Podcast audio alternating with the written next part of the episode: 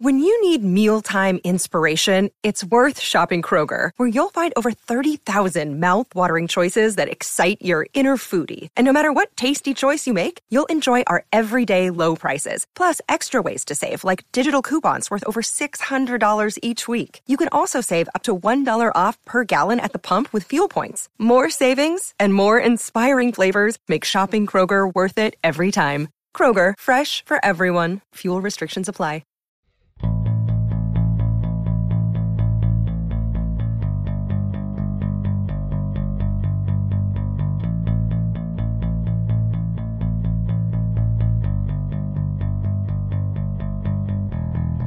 Hey everybody, welcome to Performance Anxiety. Thank you so much for tuning in and continuing to listen. Today's episode features a legacy bassist who's earned all of his success. Jack Bates began his career playing in Peter Hook and the Light. Peter Hook is the bassist for both Joy Division and New Order. Jack is his son, and his career has consisted of playing three-hour shows ever since. He now plays bass for the Smashing Pumpkins. He tells us what it's like to grow up playing bass when your dad is a legend on the instrument. He also discusses how he met Billy Corgan and how he began playing for the Pumpkins. Give him a follow on Instagram at jackbates underscore music because he's been going live once a week with his dad and they're hilarious together. Follow us at Performance A N X. And you know what else you gotta do? Subscribe, rate, review, and share. And enjoy this theme song because Jack wrote it. Thanks, Jack. All right. Uh, hey, this is Jack Bates. I play bass for Peter Hook and the Light and Smashing Pumpkins, and you are listening to Performance Anxiety. Um, I chat with Mark, so enjoy.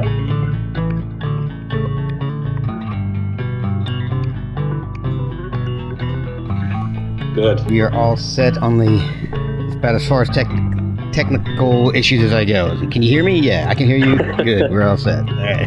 That's all we need, man. Exactly, exactly. So how you doing today, man?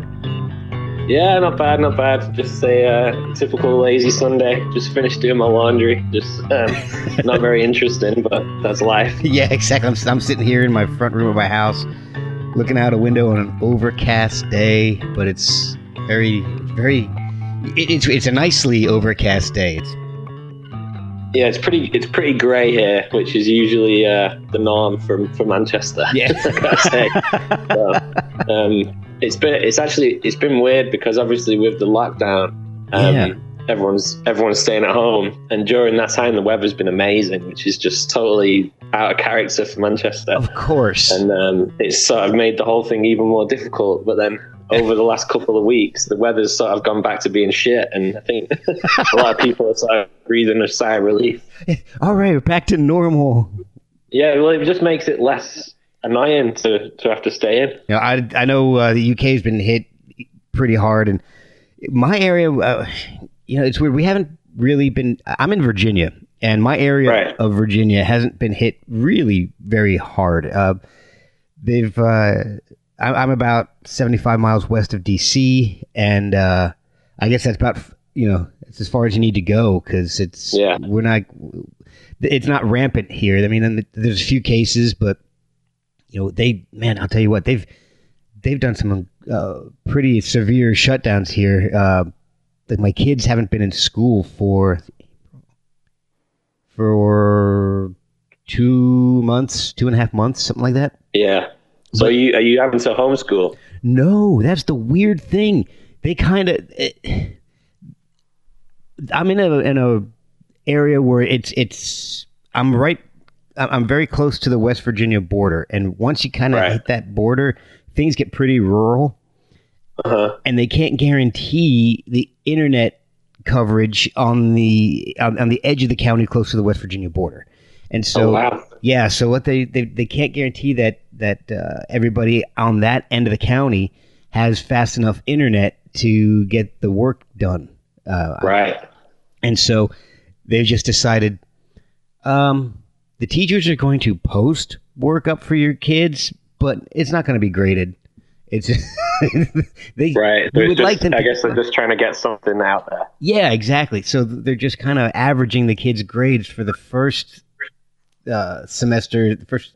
And what they did the second half of the year, what they were able to complete, and that's kind of going to be their grades for the year. But right, right, they're not doing any schoolwork. I mean, I know a lot of people, a lot of friends in New Jersey, and a lot of friends in other areas of Virginia are having to online school. But in my case, yeah, it's, I, no. I know. Um, I know quite a lot of people in, in in the states, obviously in various states, and it seems like everyone is is. Uh, dealing with it differently, you know? Yeah, exactly, exactly. There's there's no real uniform plan, and, and you know, that on kind of the way the, the country works, you know, there's it's a bunch of separate states.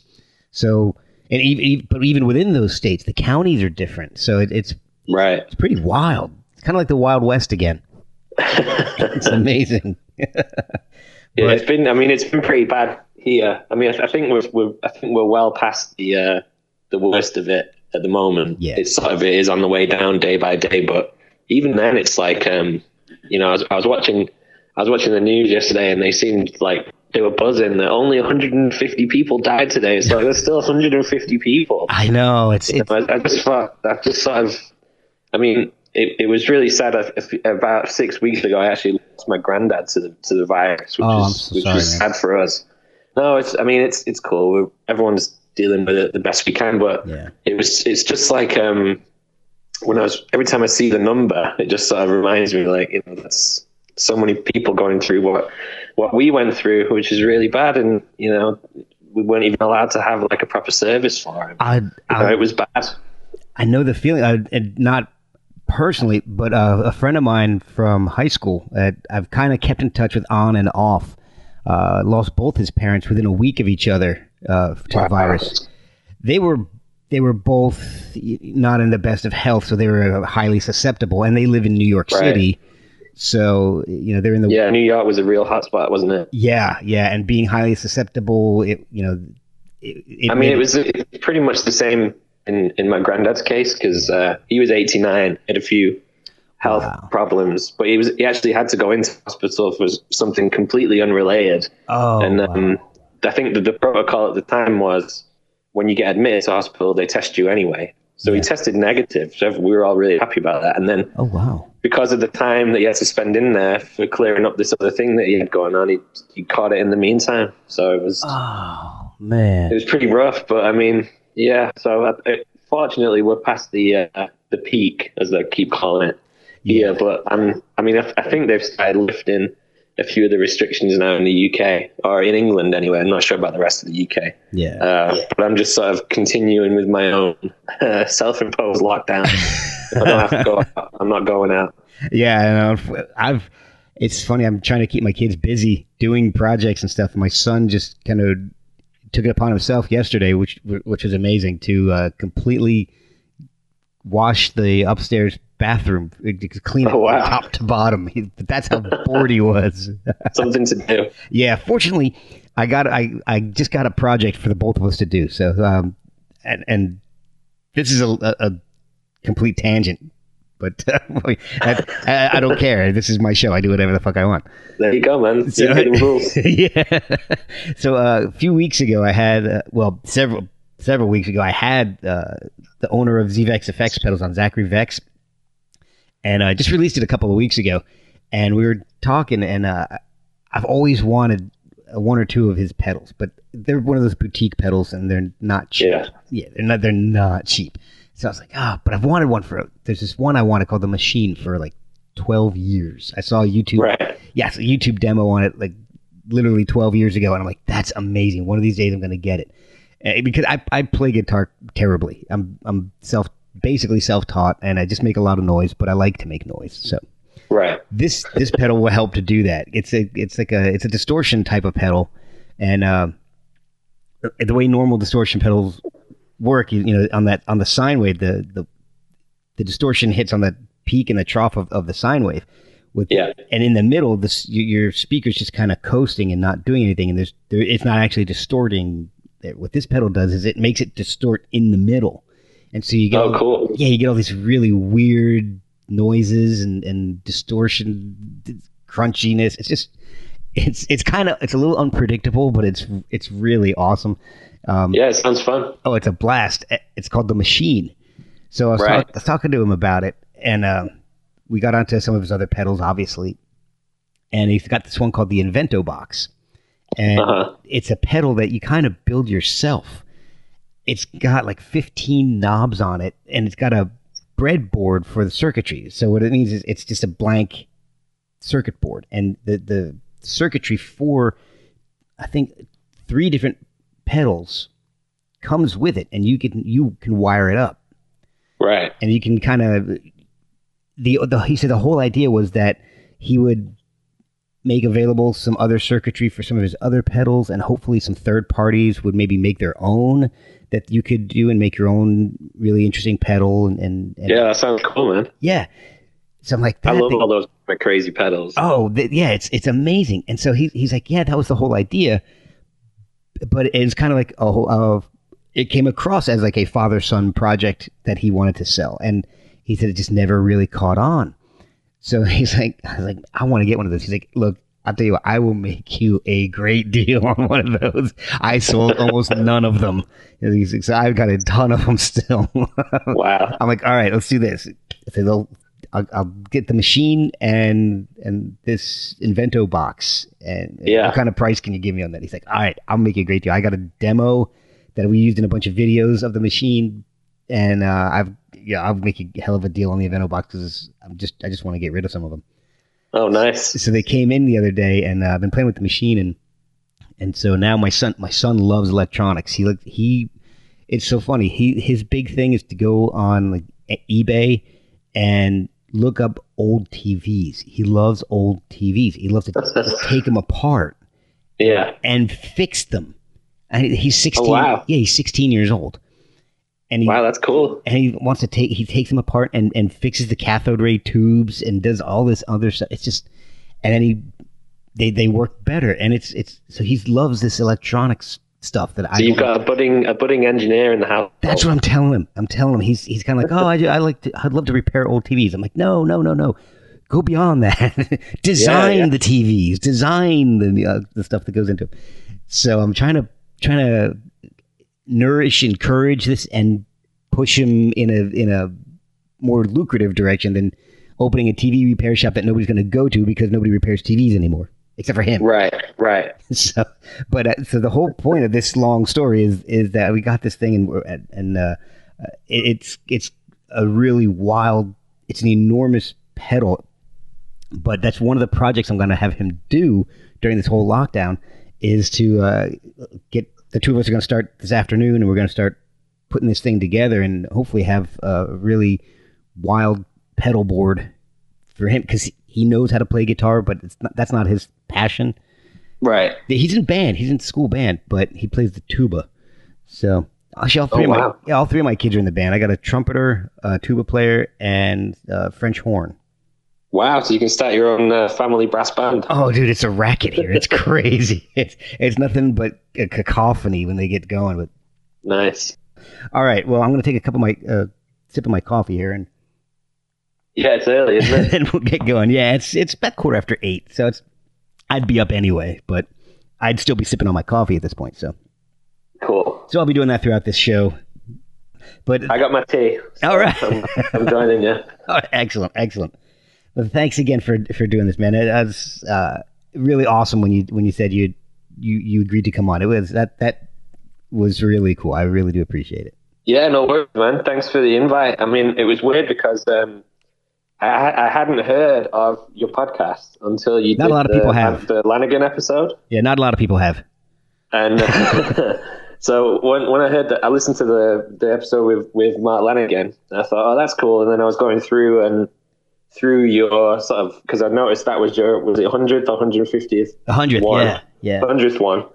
So then I was looking through sort of the back catalogue, and I was just like, oh, Scarlet Page, that's cool. And then, yeah. oh, Bruce Pavitt, oh, Alan Johannes. And then I started listening to a few of those. And then literally a week later, um, we got the message from you. So that was weird. Oh, that's awesome. That's awesome. I love when, when uh, I, I hear that because, you know, doing this, I just don't exactly know who's, who's willing to go into the back catalog a little bit, you know?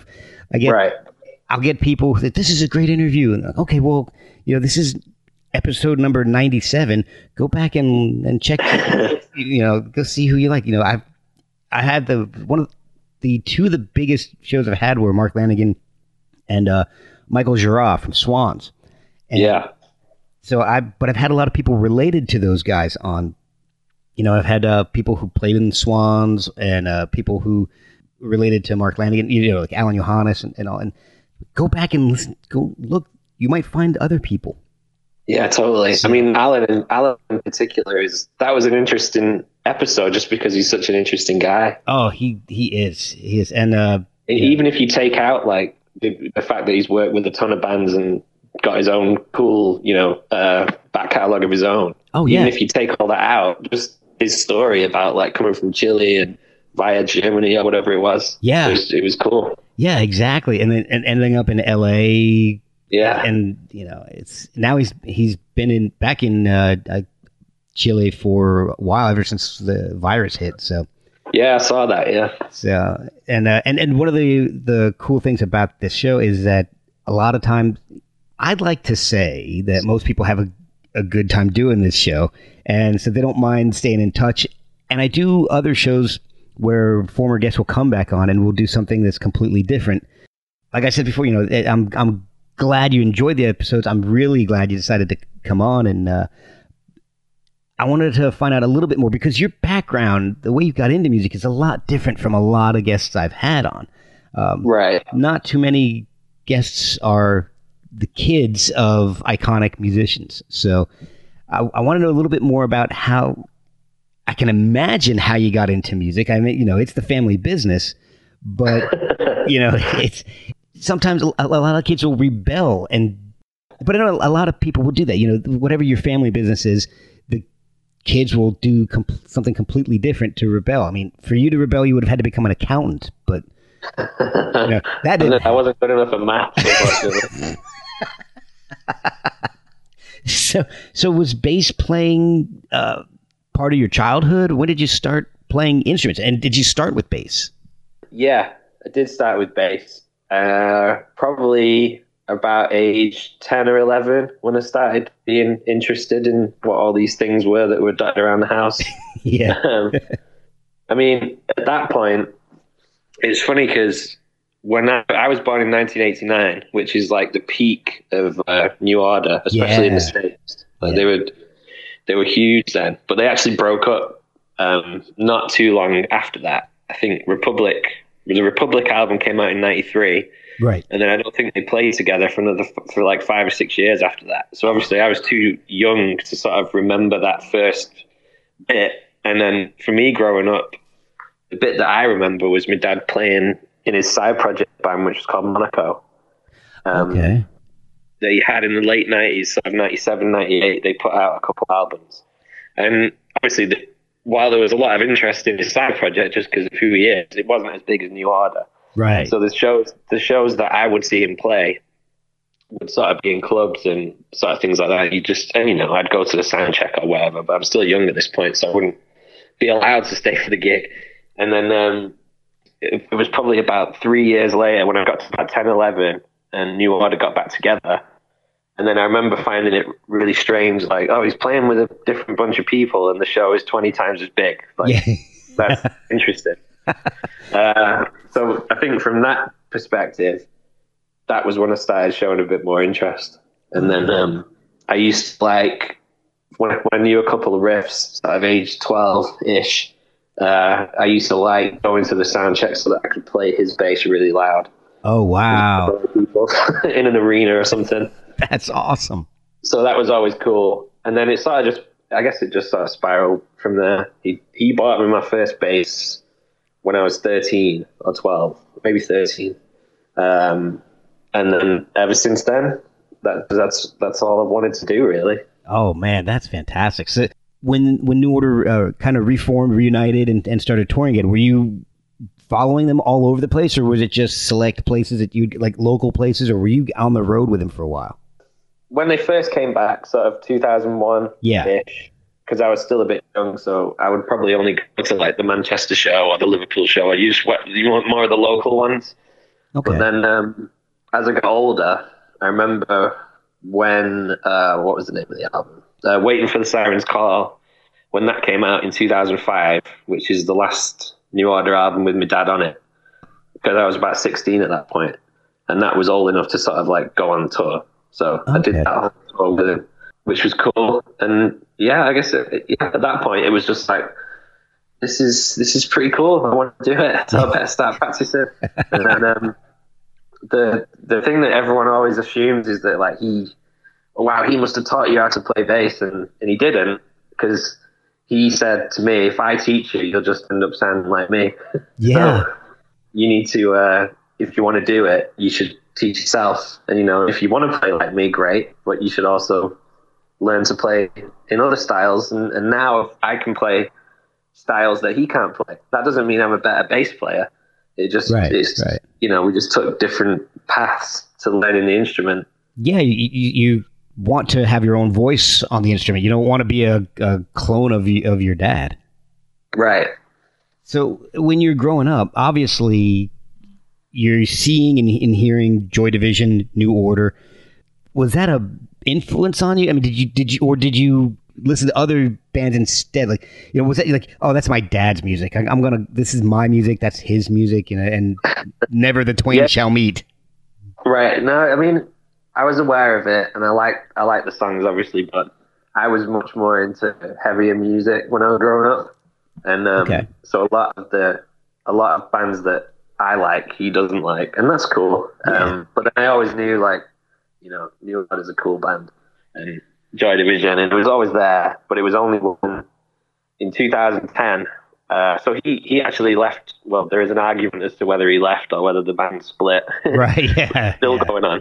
Um, so New Order finished, should we say, in two thousand seven, I think. Okay. And then it was only in uh, two thousand ten when he started the idea of touring on his own, which I would do with him, playing the music. It was only then, really, that New Order and Joy Division became huge for me in terms of a fan as well as playing music. But I mean, okay. it was it was still always there before that. Was that when the, he started with uh, the light? With, yeah. Okay. So two thousand May uh, May the eighteenth, two thousand ten. So literally ten years ago this week oh. um, was when Peter Hook and the Light started playing, and um, it, that was because at the time it had been thirty years since Ian Curtis died, the singer of Joy Division. Yeah. And um, my dad's idea was to play one show in Manchester where he would play Unknown Pleasures, the debut album. Mm-hmm. And then as a way of celebrating Ian's life, you know, rather than sort of marking his death, he, he sort of spins it as we're celebrating what he did in his life. You know what I mean? Yeah, yeah, exactly. Uh, and it just sort of all snowballed from there. It, it, I think it sold out about, four, it, was, it was only like a four hundred fifty capacity venue in Manchester. He really did. Um, Wow. When he, when he started doing his own thing, he really did start again at the bottom, as it were. Oh, wow. And we didn't know, are people going to be into it? Are people going to accept him singing the songs? And, you know, it was quite oh, a big, wow. it was a lot, it was a lot to consider. Yeah. You know, I didn't even think about that aspect of it, because to me, it, it would be more of, of Peter Hook is, is of Joy Division is going to be doing Joy Division. I'm there. That would be, and, and, you know, much like you, I came to Joy Division and New Order late, um, just because, like, you know, it, it's similar to you. I was into a lot heavier music as a kid, and right. uh, I had a lot of friends who were big New Order fans and, and Joy Division fans, and I was, no, that's not for me. I I I, I need Megadeth or Soundgarden, you know. And it's kind of funny. It's only once I started having a family. That and then they st- and my kids started listening to different things. I'm like, that's interesting. And then I would actually look at that band and, and see, because one of the ways I find some of my favorite bands is to see who they are influenced by. And so, and my kids would listen to a band. I'm like, that's actually pretty good for a bunch of young kids. And then, okay, let's see who did who did they in- get influenced by. And then you go on back, and then the New Order pops up, Joy Division pops up, and I started listening. And like, this is a lot better than I remember. Right. And so if if I saw, say, you know, Joy Division or you know Joy Division but sung by Peter Hook, I'm in. That's that sounds awesome. It it just seems I mean, it's one of those things where plenty of people did did feel like that. Um, um plenty of people didn't. So it was like, you know, we did he did get a lot of criticism just for the idea of it. Wow. You know, even though the show was for charity and it's just to celebrate the music, and yeah. just wanted to play because he hadn't played for three years since New Order split. Wow. And then, um, you know, some people were pretty harsh on it, but then plenty of people embraced it, and, you know, we're still doing it ten years later. Yeah. It really did. Um, like yeah. that, that one night became two nights because it sold out so quickly. And then we started getting offers that summer from festivals, um, which was pretty nerve wracking because we'd literally gone from playing two club shows to like headlining a stage at Benicassim in Barcelona. Oh my gosh. And it was pretty, that was only my fourth gig ever. Oh my so gosh. It was pretty, uh, we really were sort of thrown into oh. the deep end.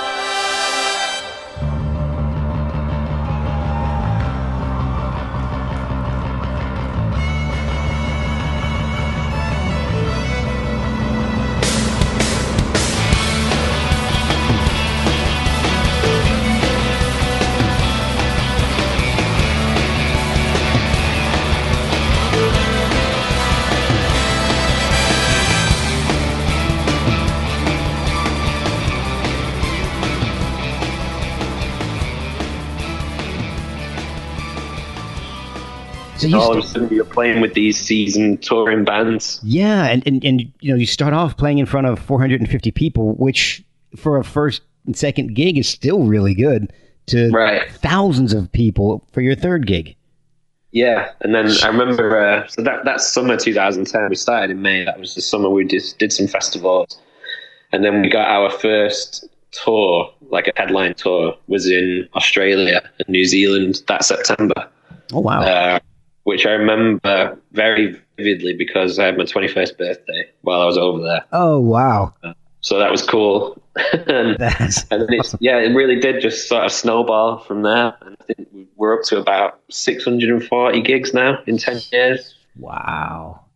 So which what, for as someone at his age, uh, to average more than a gig a week consistently for ten years is kind of amazing. That's fantastic, man. Yeah, because, I mean, he's been playing music since... The mid, at least uh, professionally, nineteen seventy-six. Yeah, that's yeah, that's the year my brother was born. Yeah, and I well, I can't say anything because I'm older than him. So uh, I was gonna say he's old, but I'm actually older. Um, so, but what's it like touring with your dad? Because I know a lot of like we were talking about listening to music and getting getting into something that your parents don't do as a, as a form of rebellion. A lot of bands start out as a way to get out of the house and get away from your parents, but right. you're trapped with your dad touring, going around the world touring with him. Um, I assume you guys have a pretty tight and strong relationship. Oh yeah, yeah, yeah. We have a great relationship. We're really good friends, uh, and it's actually quite it's it's fun because obviously when we're when we're working or on tour or whatever, you know, you're always talking about the band and the shows and all that. Yeah. But then it's quite cool, uh, you know, every, well, not at the moment with the lockdown, but usually every couple of weeks when the family will get together and we'll sort of make a point about not talking about all that stuff. So we can sort of remember that, you know, we are family too. That's good. Oh, man, that's really important. Yeah. I mean, it really is. He's a really mellow, easygoing guy who's easy to work with. And, um, you know, and at the end of the day, he just wants to go out and play. That's always been his main thing. He loves playing live. He was very frustrated towards the end of his time in New Order uh, just because they didn't play as much as he wanted to play. And when they did play, it would just be the same set list over and over again. And he, he got very frustrated with that. So doing his own thing has allowed him to right those wrongs in a way. So a typical show for Peter Hook and the Light, it's a, it's a pretty long show. It's what it's over two hours, right? Yeah, well, it started out as, a, as quite kind of normal, sort of like ninety minutes, and okay. then um, o- over the ten years, we've we've turned it into like a three-hour uh, oh, thing. I mean, his his his I, the whole point behind it was to play the Joy Division album on the anniversary, right? And then exactly a year later, he played the second album. On, on the anniversary, the same day again, and then the next one, and it's just gone that sort of to, from doing Joy Division albums, he carried that on into New Order. Oh, so yeah. All of our shows feature albums performed in full. Oh, uh, wow. Usually back to back. So we'll do when, when we get booked to do a do a Joy Division thing, we'll we'll play Unknown Pleasures and Closer as part of the set, and then do an encore. So it starts that turns it into like a three hour show. Wow! Oh my gosh! We'll, we'll do the same with the New Order ones as well. Like we will play Movement alongside Power, Corruption, and Lies. So it'll be like a double header. Oh my gosh! It just really crazy. depends on the. It just depends on what, what the promoters want to book, you know? Right.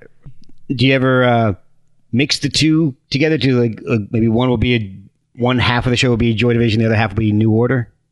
Well, it's funny because uh, the the biggest tour that we've done was the Substance tour, which was where there, there's a there's a Substance album for Joy Division and New Order. Right. Yeah. And um, it's kind of like a best of that sort of features the singles and all the big tunes are on it. Okay. So when when we got to Substance in the sort of chronological sequence, um, which came out in nineteen eighty-seven, the New Order one, mm-hmm. my dad's idea was, well, let's play the Joy Division one too, and we'll just do it complete half and half show. Wow. Which was still, I think, about a three-hour show. And, yeah. um, so it's totally split down the middle, and it was quite interesting seeing the different reactions in the crowd and that kind of thing. Um, but that, that was actually, I think that that tour was the biggest one yet. So, because I think one of the advantages of, certainly in this day and age, when you're touring albums, people know in advance, like, I'm going to hear all the songs I want to hear. Yeah. It's not, there's, there's not going to be a gray area of, are they going to play this? Are they going to play that? Yeah. So people know that if you come out to see my dad, he's going to play all the songs you want to hear. It's going to be a long show, and it'll be fun. You get get your money's worth for sure. Three hours, man. Holy crap. Yeah, yeah, yeah. yeah. I don't care how his, much those tickets cost. That's that's worth. Well, his, his big, that's another good thing about it. His thing has always been, I want to keep the I want to keep the ticket prices, you know, as low as we can, and just get out there. I love your dad. He, no, he's cool, and he he just enjoys it. That's the main thing. That's fantastic, man. You both play bass on the, you know, on stage in in the band. I guess, yeah. I'd imagine that kind of allows you guys to play some of the songs that maybe they couldn't play live before then. Yeah, no, you're right. It's, it, I mean, it's interesting because um, he, he can sing and play, but in a, I think for a sh- for a whole show, it would have been hard for him to sort of do that. So the idea was that if I'm going to sing it, then we need another bass player. Yeah. So that's where that's where I came in, and the idea being that he still plays a lot of bass in the show, mm-hmm. but he'll take a lot of the leads and a lot of the intros and a lot of the big, you know, we give him the show off part. And then uh, I'll I'll always be playing, you know, underneath him. So you hold it. But down. There are a lot. Of, I mean, people. It's weird. Some people can't get their head around it at first, and then when they come and see the show, they get it. It's hard to explain, like. Obviously, there's um, my dad's style leads to a lot of solos and oh, lead yeah. bass, so it sort of allows you to have two basses. And when they're when they're both going, it sounds massive. It does. I've listened to a, a few of the shows um, and some of the clips on YouTube. It sounds amazing when the two of you guys are playing together. It does let us play a lot of songs that that New Order found difficult to play for that reason. It's that's and, and you guys are, are awesome together on stage. It's it's kind of funny because when you when you're playing and and I, I there's a couple of clips where you guys are playing facing each other, and it's almost like twins up there. You guys have the same you know similar basses. They're they're both slung kind of low, and you're both slightly crouched down playing. It's it's funny. It's like it's like seeing Peter now and then like. You know, twenty yeah. years ago. He, he always says it's like looking in a mirror. It's crazy. uh, it, it almost looks like one of those shows with a hologram, except right. slightly better quality.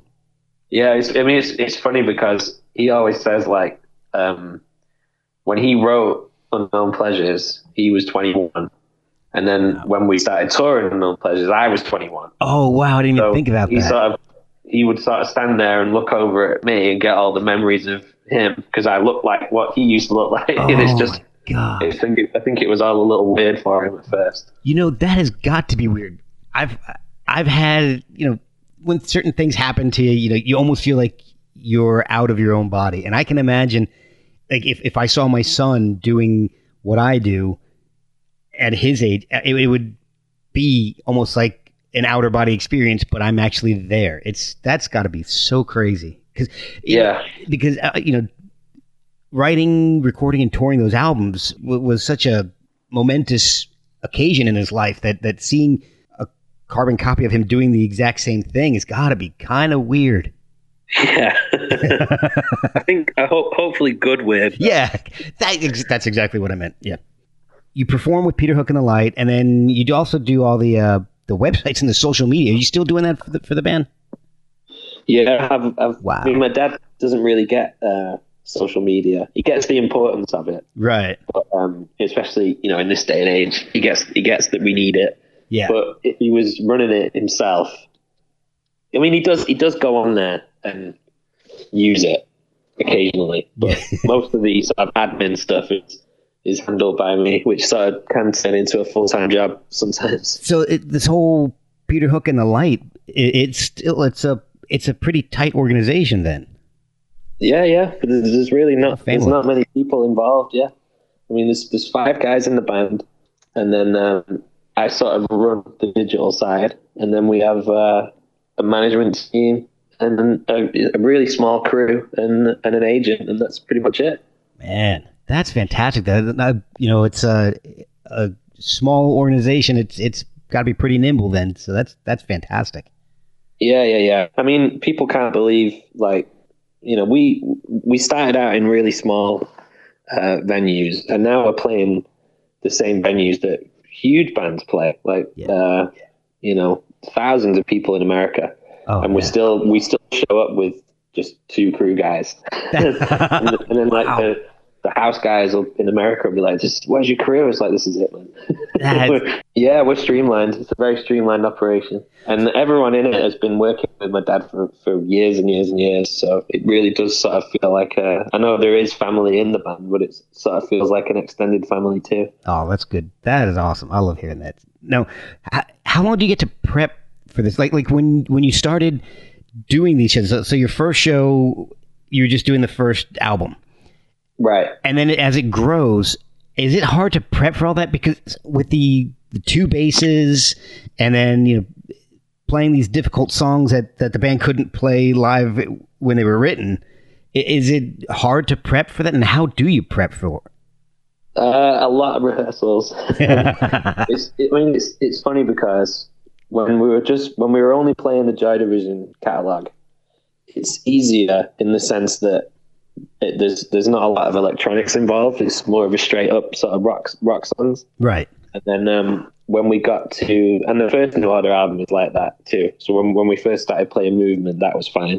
Okay. But then when we got to the Power Corruption Lies, uh, Low Life, Brotherhood albums, there's a lot more electronics involved, just because that's the direction that New Order went in. Right. Yeah. But yeah. that then means that you do have to start. You know, using sequences and some backing tracks, and it, it, that becomes complicated. You sort of having to, with the Joy Division stuff, you know, if, if my dad wants to let the music sort of ring a little bit and comes in a verse late, that's fine. Yeah.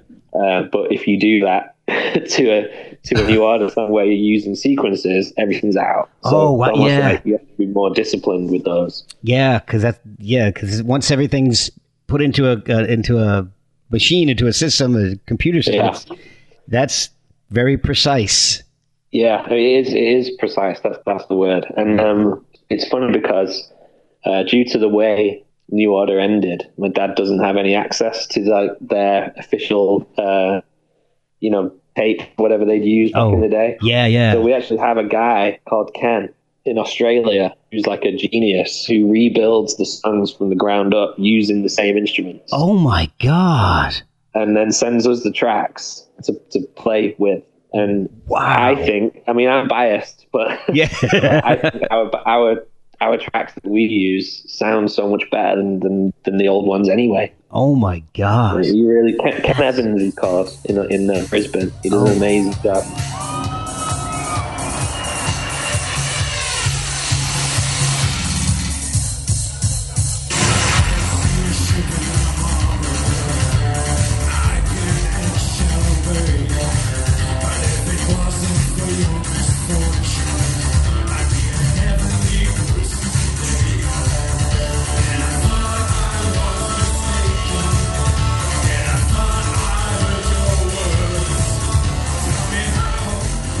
know it was your dad playing bass for both bands, but is the approach to the bass different for the bands, or is it fairly similar?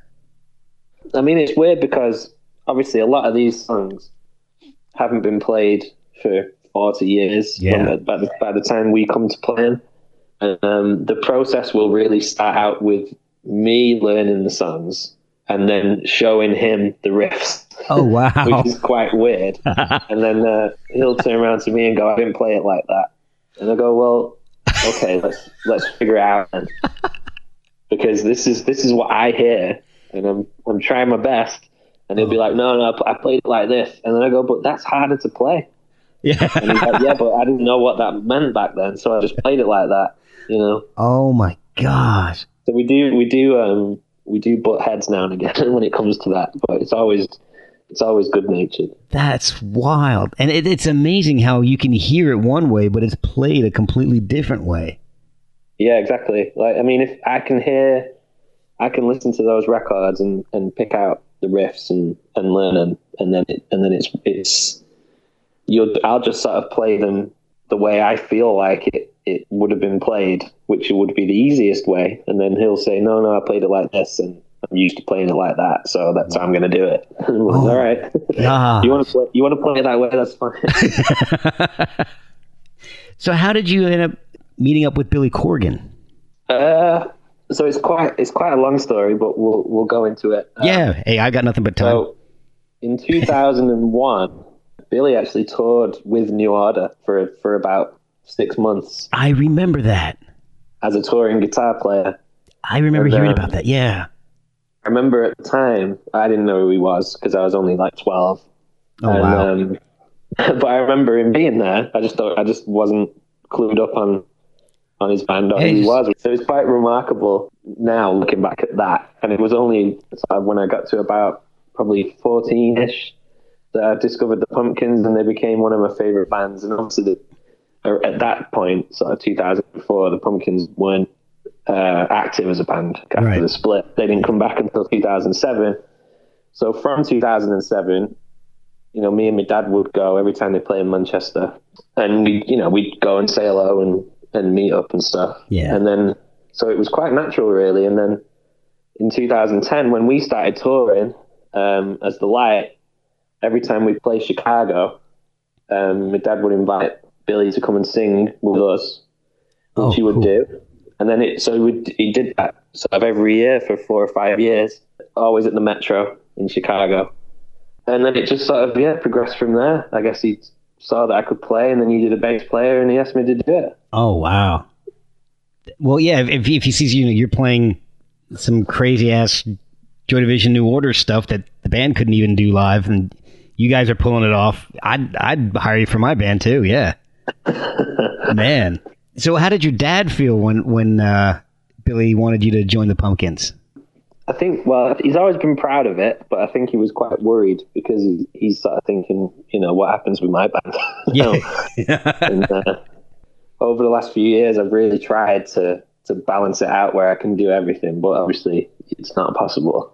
Um, oh, that's going to be tough. So he's been, it's it's annoyed him a few times where I've said, oh, no, I'm not available for that, or I'm not available for this. Um, but we've had great people standing in for me uh, the last couple of years, so it's actually once once he played a show, once he played one show without me, and he saw that this can happen. Oh um, wow, yeah. Then he was sort of he was he was it made it it made the whole thing a lot easier. Oh, I can um, imagine. Yeah, that's you know. Since then, he's been very cool with it. That's good because you know, he started the whole thing with you, and and you know I'm sure. Yeah, I can I can understand him being worried about that because it's not easy music to play. No, it isn't. And uh, it's a lot of songs to learn just because of the length of the show. Well, and you've got to do that for, for two complete sets now with Peter Hook and yeah. The Light and now the Smashing Pumpkins, because the last tour, you guys were, again, playing three-plus-hour shows.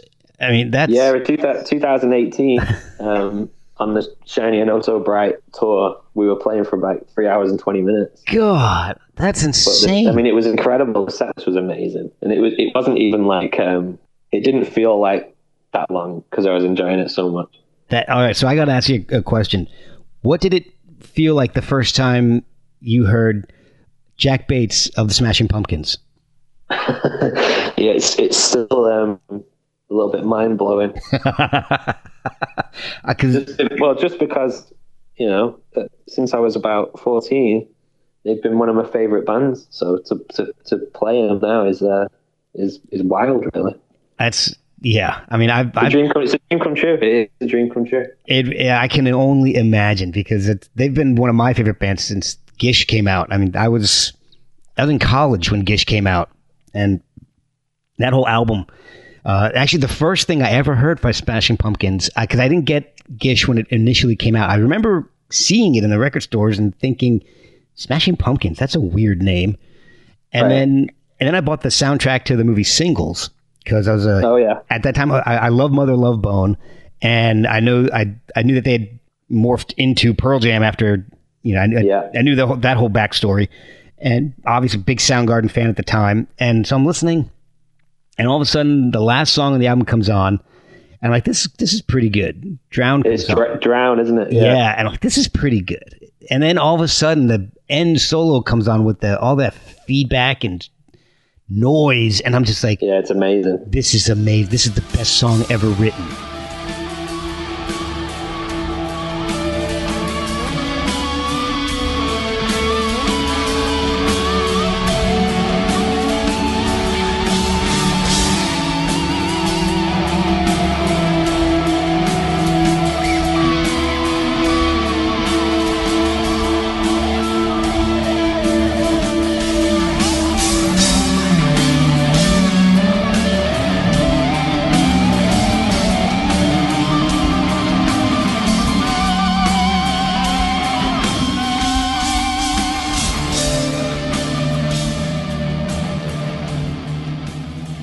I remember I was outside on my on the uh, back deck of my dad's house.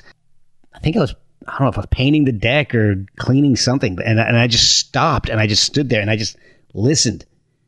And I'm like, this is incredible. And it, it was literally one of those moments where I'm like, everything has just changed now. Yeah. This, I can't, yeah. I, this is, this is what I love. And, and, and that's I, cool. So it, I can only imagine playing with them now would be just, you know, mind blowing. It's so much fun. It's so much fun, honestly. But so, how do you prepare? Because you, when you started off playing, the, the the show wasn't three and a half hours. Was it? Was it was a little more of a normal length of a show, and then it's just kind of grown. Is it hard to go and and learn all these songs? And does Billy tell you exactly what's going to be played, or do you have to kind of learn a whole lot? I think for. For twenty eighteen, which was the big show, I think I got, I had a list of something like forty-five songs. I got sent a list like, we're gonna pick from, we're gonna pick from these. You know, you're not, we're not gonna play them all. We're just, we're gonna pick from it. So I just, but you thought, better know. Well, so I just thought, I've, well, I've got the time, and uh, I'll just, I'll just not, I'll, I, w- I want to show up knowing them all. Yeah. Uh, and, and that was it. So I'll just spend. I probably spent, the tour started in uh, May, well, rehearsals started in May twenty eighteen, but I probably started in about February, uh, just getting to know all the songs and playing them every day at home.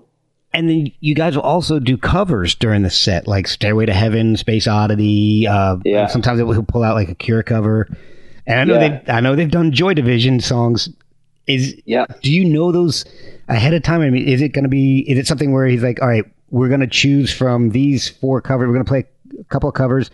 Know these songs. Uh, it- well, it's, it's funny because um, when, I, when I got the list, some of the covers were on it. Um, Stairway to Heaven wasn't at the time. Uh, but like Space, Space Oddity was. And it's weird because you sort of think, well, all right, I'll learn, I'll just learn the Bowie song, so at least I know the notes. But yeah. obviously when we get into rehearsals, the, the Pumpkins version is, is different to the... to the Bowie one. Yeah. So it's, it's kind of weird with, uh, with covers, because you can only do so much prep because you're going to change it anyway. Whereas it's easier to, to learn the, uh, the, the Pumpkin songs. Okay. Okay. So is there uh how long do you guys prep for before a show? Is it, you know, months at a time, or is it weeks? Uh, so far the twenty eighteen tour, We did two months rehearsals. Wow. Um, every day, two Jeez. months, and it was it was great though, because I mean I I, I want as long as possible, because I, I want to be ready. I want to be more than ready by the time we get there. Oh yeah. And it was, you know, it's an arena tour. It's big. It was the first time that James Ehar had been playing in the Pumpkin since two thousand, so there was a lot of attention on the tour for all those reasons. Oh, yeah. And uh, I remember thinking, well, two months, great. You know, I was I don't I didn't want it to be just a week or something. So oh, I, was, yeah. I was happy that we had all that time. And uh, so we did two months rehearsals from May, and then the tour started in July, and then we went through to Christmas pretty much. And I I did go home. I came home to England in the middle of it, uh, sort of after the summer and before the, the autumn dates. Okay. And then when we went back into the end of the year shows, we only did like two weeks or something just to sort of refresh, because the main part of the work had been done. Right, right. And it was a shorter break, but but uh, your arms must be like Popeye. I mean, you both bands you play with play over three hours a night. Do you have to do anything while you're not touring, just so when you start practicing and, and rehearsing that, that your arms don't cramp up all the time? Uh, I don't know. I mean, I just like to I play every day, even if it's just for thirty minutes or an hour. And uh, that's that, that's really the best way to, to stop that from happening. Well, you just got to keep playing. I don't, I don't even think about it anymore as being abnormal. It's just normal to me for, to play for that long now. It was, it was weird because the, the last the last tour we did, which was summer last year, so two thousand nineteen, where we, which was mainly festivals, and you know we're playing for about an hour and twenty minutes or an hour and thirty minutes. Yeah, and then you get to the end of it, and it's just like, wow, it's over already. Oh. Crazy. So you you're kind of like that, that's kind of like over prepping then. So you you're like those those uh, I don't know.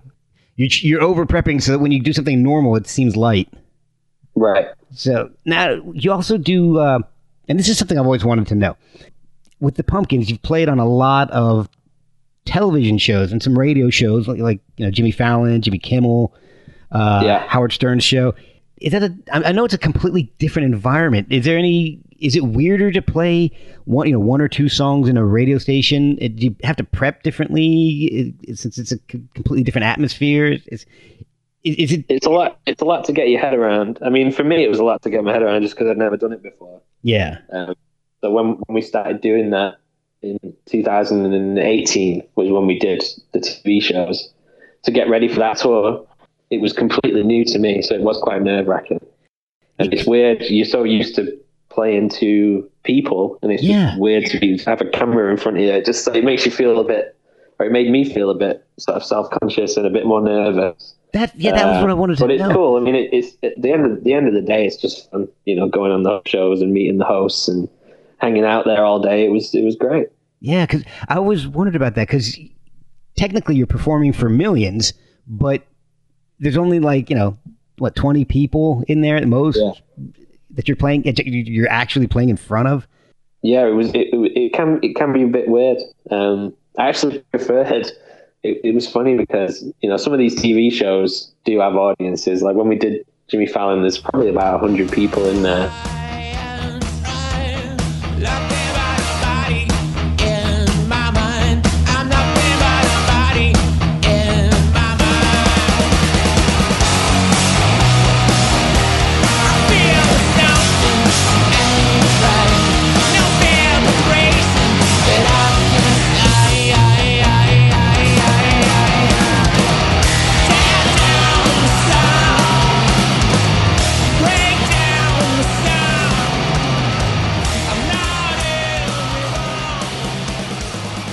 And uh, when we did Jimmy Kimmel, it was on the outside stage, so it kind of felt like more of a gig, even though there was cameras everywhere. Ah, uh, okay. Uh, but I actually, the most fun one was probably doing Howard Stern, because literally you're in a, a skyscraper in the middle of Manhattan, about forty floors up, playing at full volume with like offices all around, and it was just with just literally just him and uh, Robin sat there.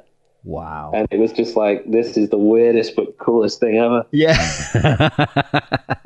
Yeah, and, and it, that's got to be neat because, you know, I know Howard and, and Billy have, have a history together. He's been going on that show for decades. Yeah, he loves going on the...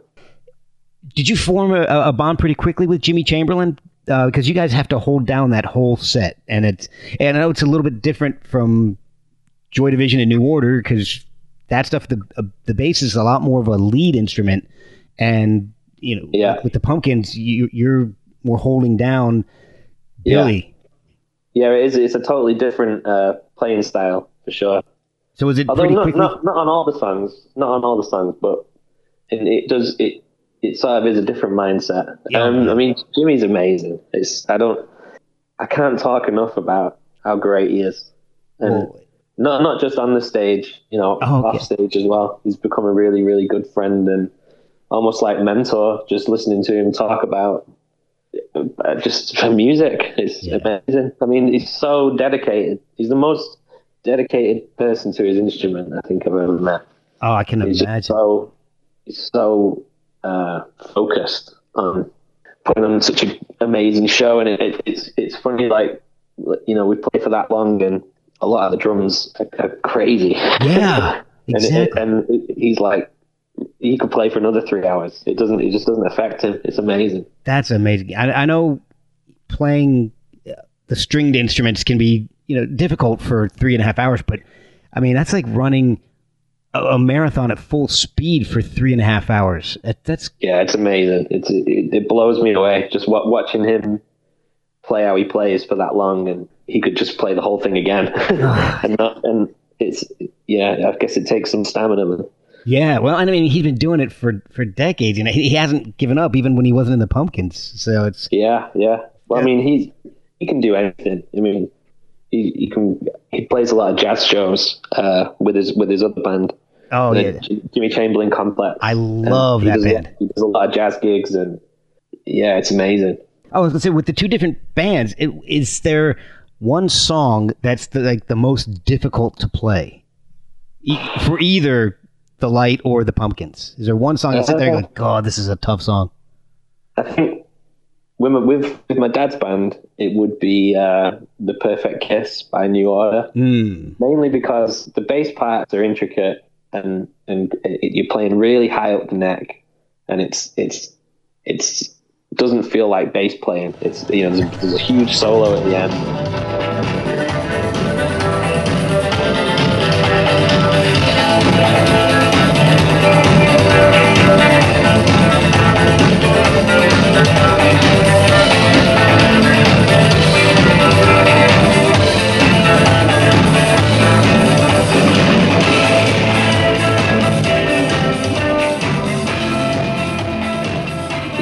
He's, he's playing on the very last fret on the G string, and it's it's it's crazy. It's just unlike anything else, but it, it's also ten minutes long. Yeah, and you're playing you're playing two sequences, so there's no margin oh, for error in terms wow. of the arrangement.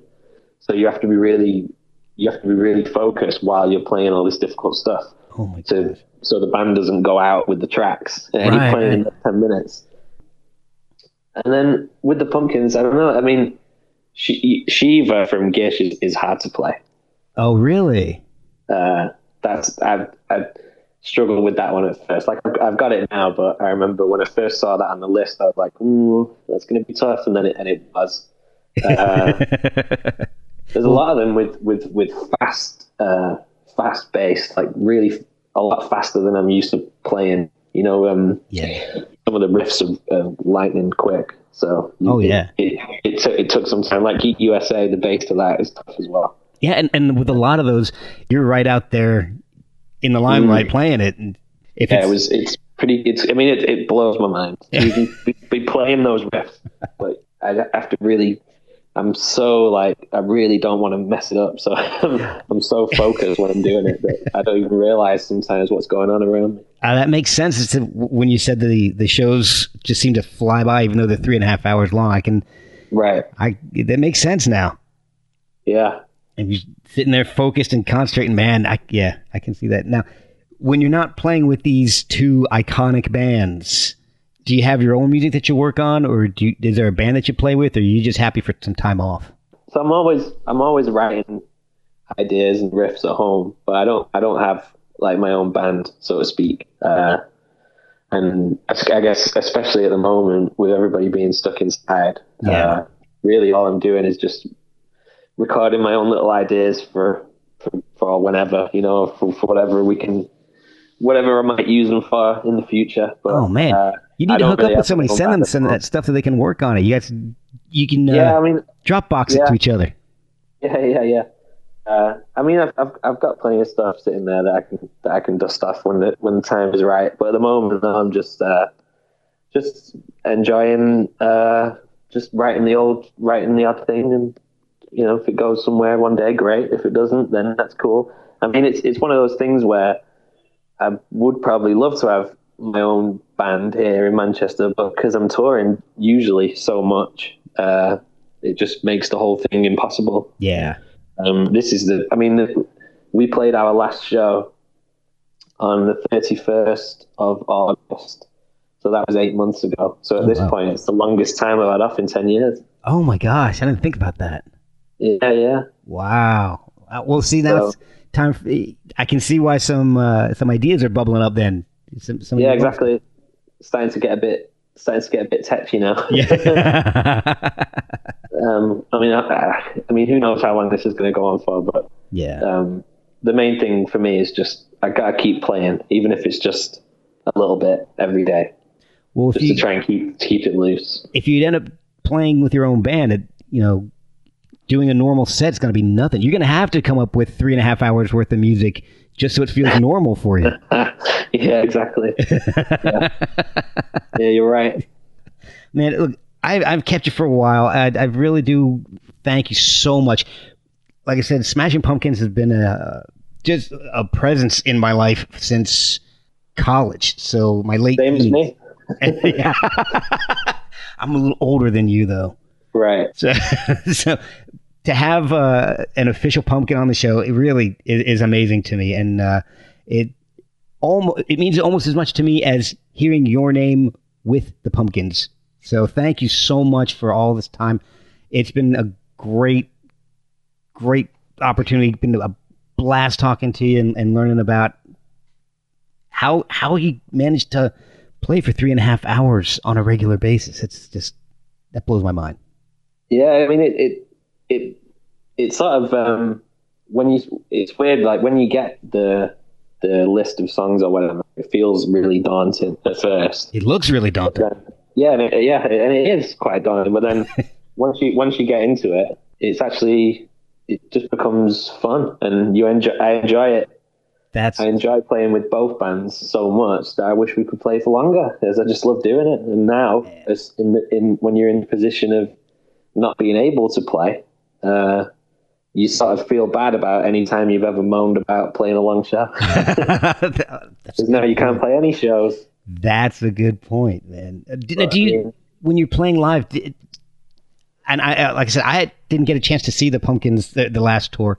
Um, right. Do you get a like a bass solo, or do you get a, a chance to, to take the spotlight? Or no, no, no, no. No, it, I mean, it, it, I I'm, I don't want to. I don't want to detract from anything else that's going on, so I'm happy just to uh, just to do my job and um, allow the uh, our three brilliant guitar players and our brilliant drummer to uh, to take the rightful spotlight. I mean, it's those guys are amazing uh, players. I mean, we've, we talked about Jimmy, yeah, he's just incredible. But Jeff and, and Billy and James are all incredible.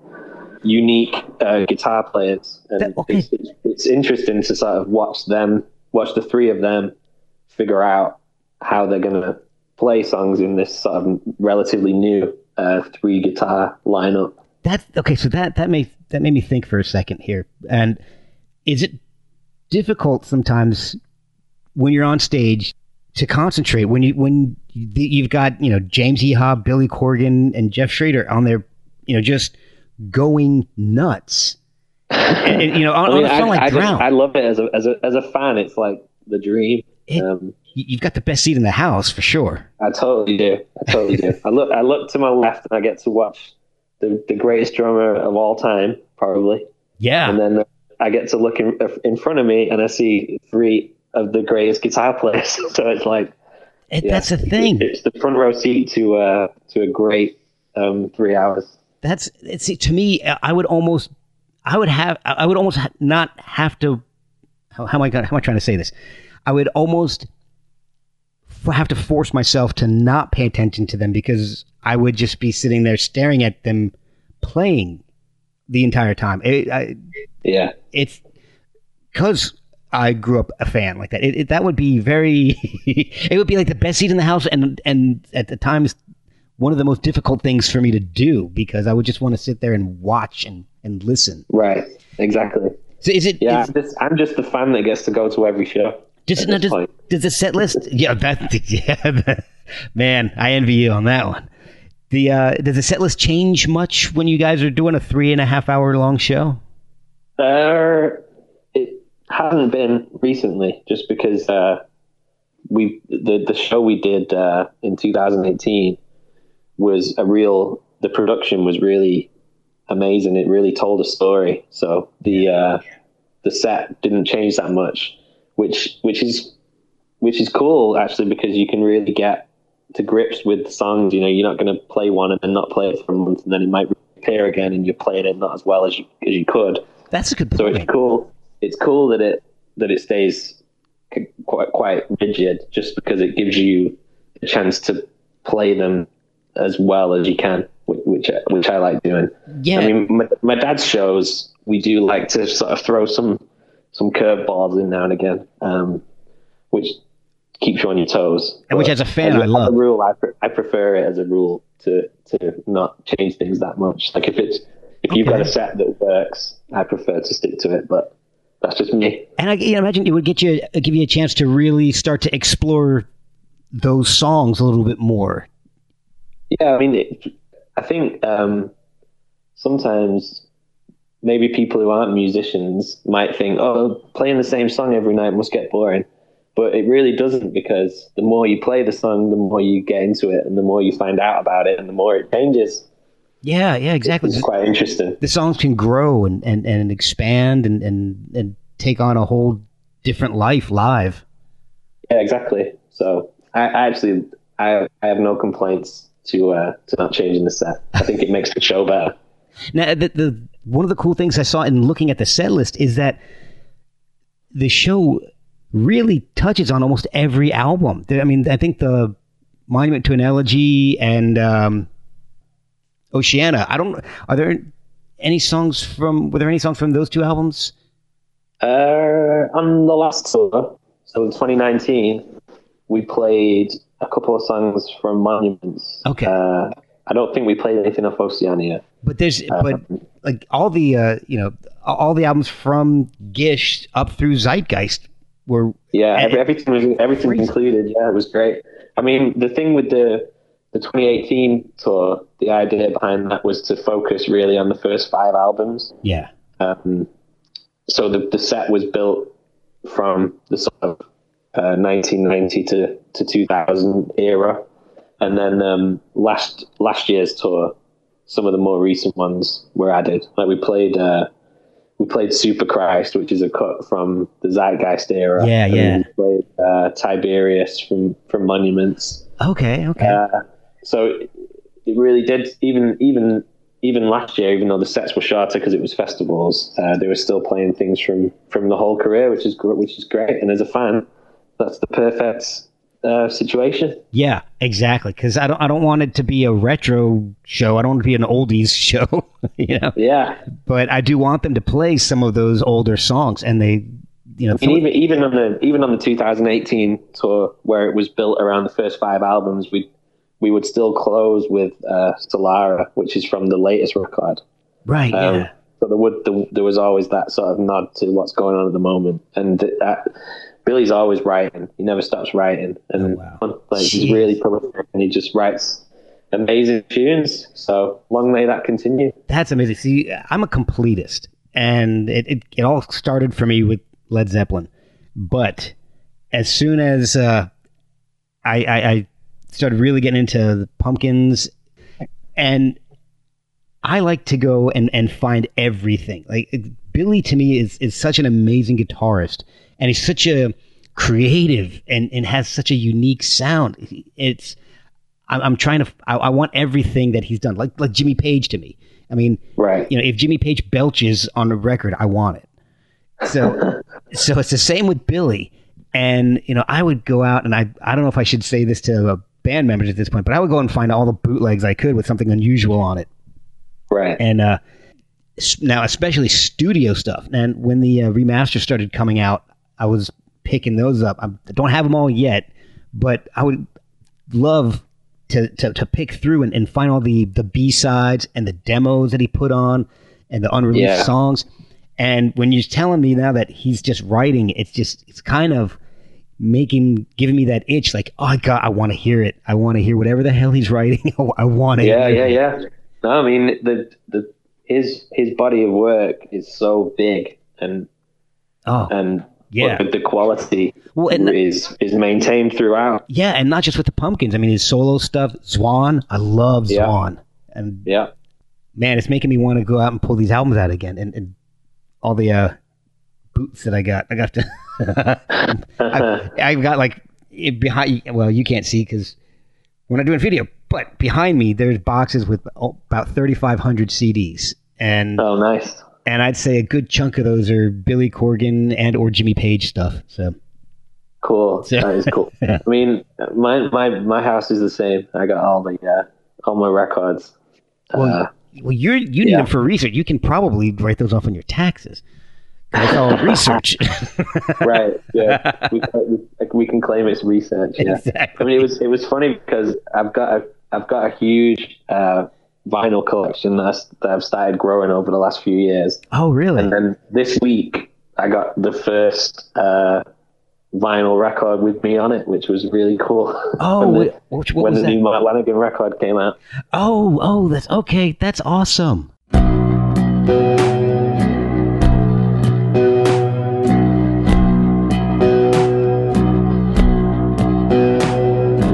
Lord, give me some ketamine so I can feel alright, to plant my flag on distant shores and take me through the night. 'Cause if I had so that was a really cool moment, because uh, I mean Peter Hook and the Light have put out a series of live albums on vinyl, so I'm, I have played on a vinyl record, but this was the first sort of studio uh, thing with me on bass, so that was really cool. That's fantastic. Oh man, that is that's got to be kind of mind blowing. You, you know, hearing Jack Bates of the Smashing Pumpkins, finding Jack Bates on the credits of a Mark Lanegan album. I mean, that's uh, yeah, well, again, as I said before, it's just dream come true territory. Man, that's um, that's amazing. So. What are you listening to nowadays? What what kind of when you're not playing, or do you do you listen to a lot of music? Because I I've had people on the show that say once like like I had Michael Girard on, and he's he's like once I'm done playing, he's like I don't listen to music. Right. So, no, I, I I listen to a lot of music. I always got. I'd rather sit around listening to music than, than sitting around watching T V. I, I just find it a bit a bit more. I don't know, a bit more interesting. Uh, so who's your new new favorites?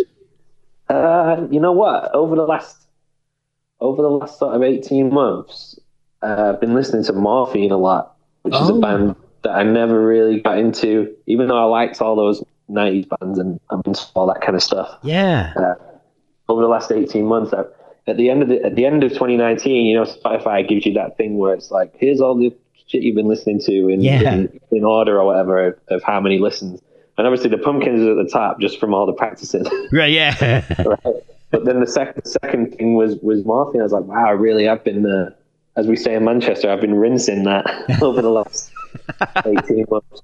Uh, That's cool. Man. So I, like I, listen to, I listen to a lot of that. Um, but over the last few weeks, I've been listening to loads of Thin Lizzy for some reason. I don't know why. Really? Yeah. Wow. It's funny because... Uh, One of my friends, uh, my, my, one of mine and Jeff's friends, Britt, on Instagram, he does uh, does these like he's he's a D J and he does these things on Instagram Live every Sunday where he does like a metal kind of hard rock D J set. Oh, cool! And um, it, it was it was that that sort of sent me down this sort of Thin Lizzy uh, spiral. Oh man! So I've, I've been listening to a lot of old stuff recently, but the, again during the, during the lockdown, it's actually been good because a lot of a lot of good new stuff has come out too. Oh yeah. And, um, like the, the Lanegan record. I, I I played on four songs, uh, but I hadn't heard the rest of it, so I was really enjoyed listening to that.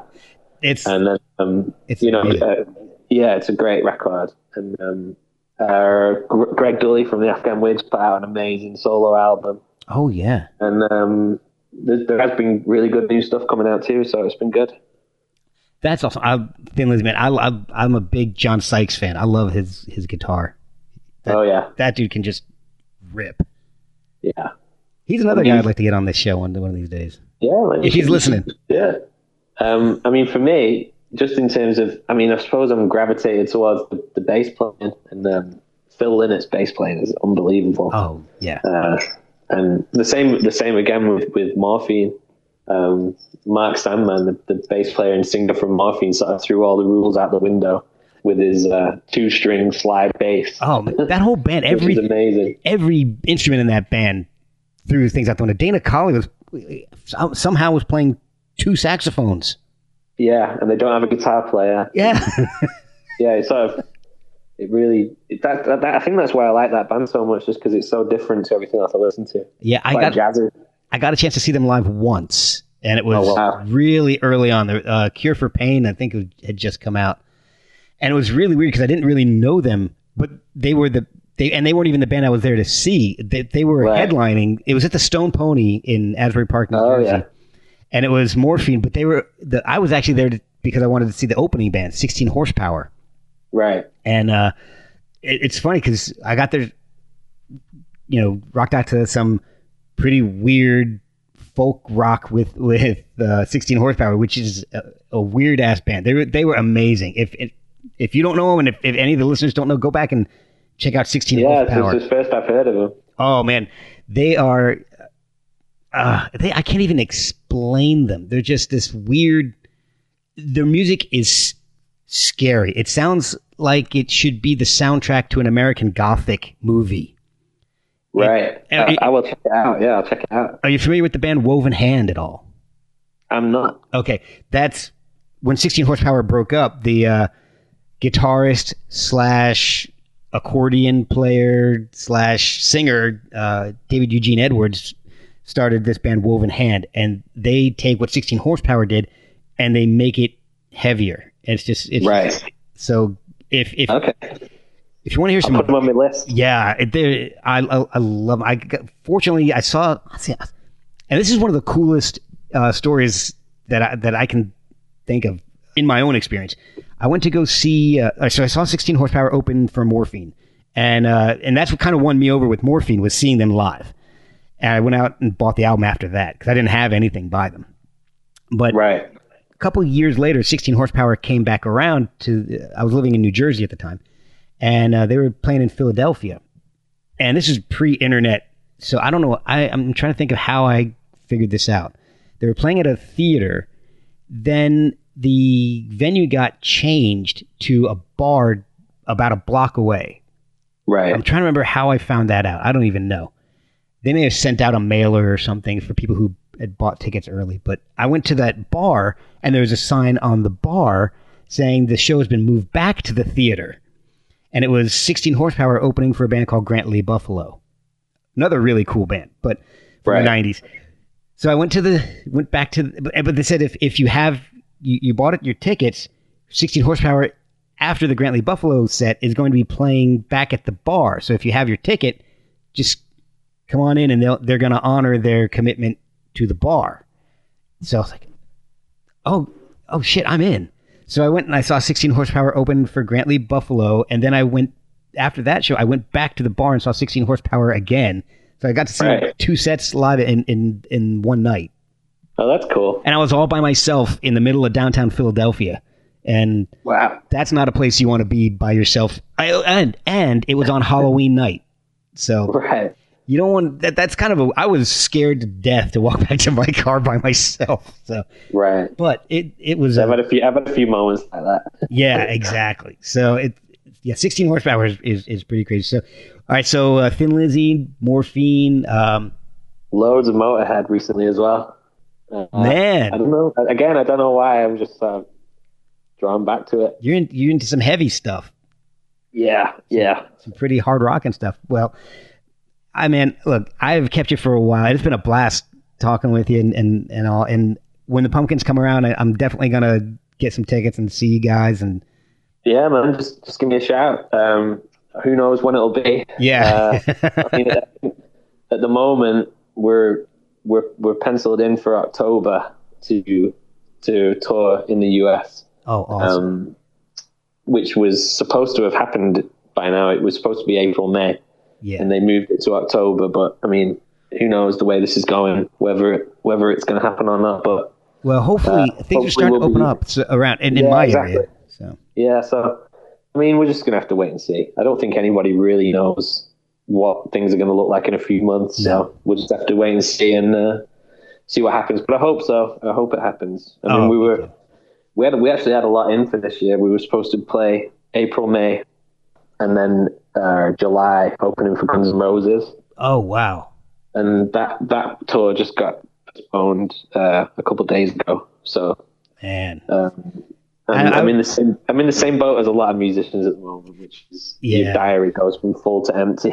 Yeah, it's a, I'm wide open. Which I is, mean, it's it, it's trivial to complain about it in the grand scheme of things, but you know, it, it's working out well for me though because I got a lot of people open and willing to do podcasts. Well, there you go. Yeah, it gives them something to do when they're uh, when otherwise they'd just be doing the laundry like me. Yeah, having a nice cup of coffee on a, a still overcast morning. I'm dying to to see the. I mean, I last time I saw the Pumpkins live was ninety-four at Lollapalooza. Wow. Right. Okay.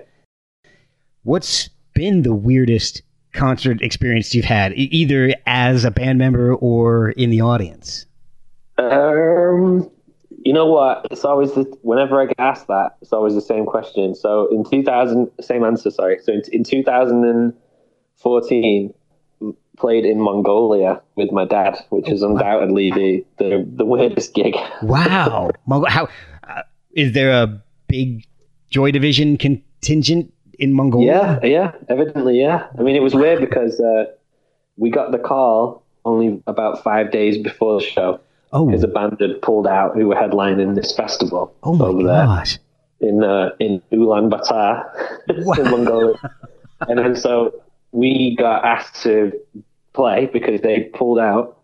And I thought it was a joke at first. It was literally like, "What are you doing on Friday?" I'm like, "Nothing." Is like, "We've got this offer from Mongolia." I'm like, "But well, it was true." And then uh, yeah, we went over there and had one of the best weekends. But it, I mean, it was weird, but one of the best weekends I've had. On tour, it was great. Oh man, that the show. The, I mean, the look on my dad's face when he was when he was looking out at a, a sea of people in Mongolia wearing Joy Division t-shirts was amazing. Like you couldn't believe it. That's crazy. Uh, and I, we don't know anybody else that's that's played there or been there. It, it feels like a, a really unique thing for us. Uh, it was cool, and we stayed there for like four days. Oh wow! Did, did did all the tourist stuff and uh, it, was, it was cool, man. It was great. Yeah, I don't. Out of all the bootlegs I've got of all the bands, I don't think any one of them is from Mongolia. Right, exactly. Well, this is. It was funny because uh, this festival had been going for fifteen years at that point, oh, so wow. probably like probably like twenty years now, and um, they we were the first European band to play it. Like the, the bill is always just Russian and Japanese bands. Oh my gosh.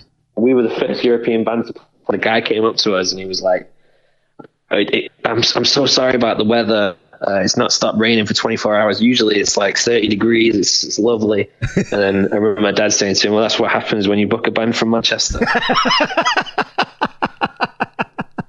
You're bringing the weather with you.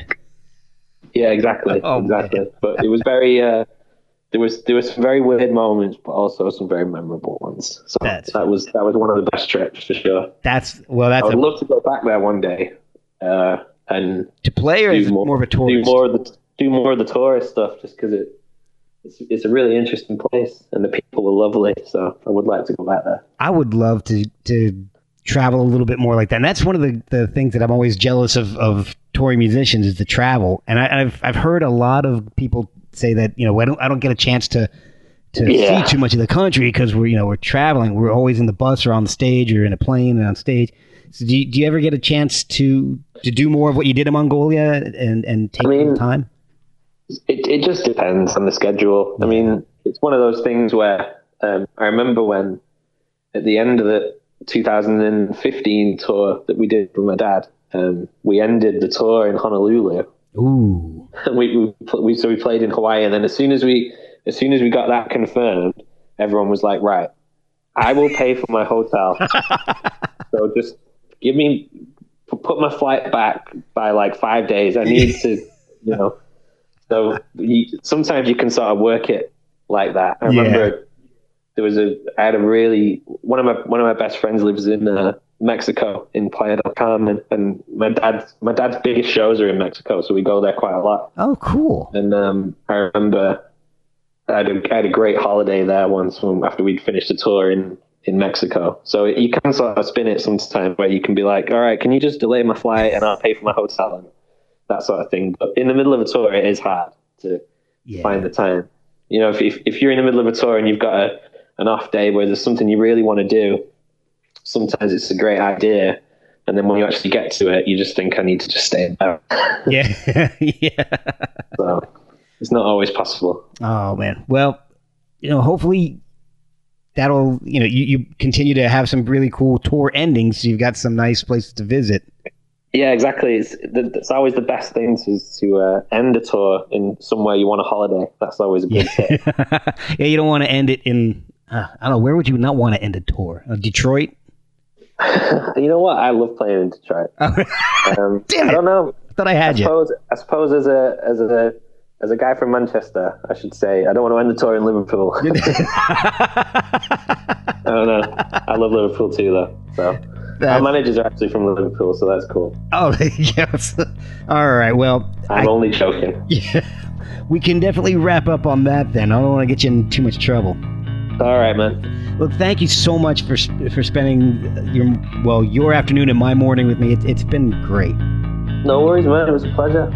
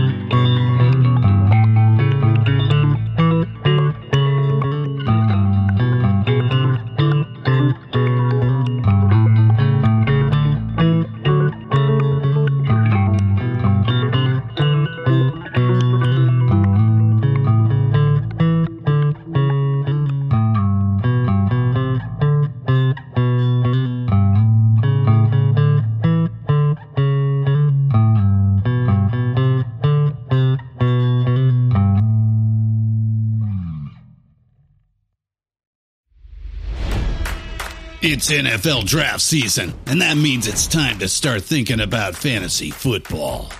fantasy points dot com features industry-leading experts and prognosticators using proprietary hand-charted data to help you score more fantasy points. fantasy points dot com is the place to go for whatever kind of fantasy football you play. Whether you play fantasy football, daily fantasy sports, or do a little bit of everything, Fantasy Points has the meticulously researched content to guide you to victory.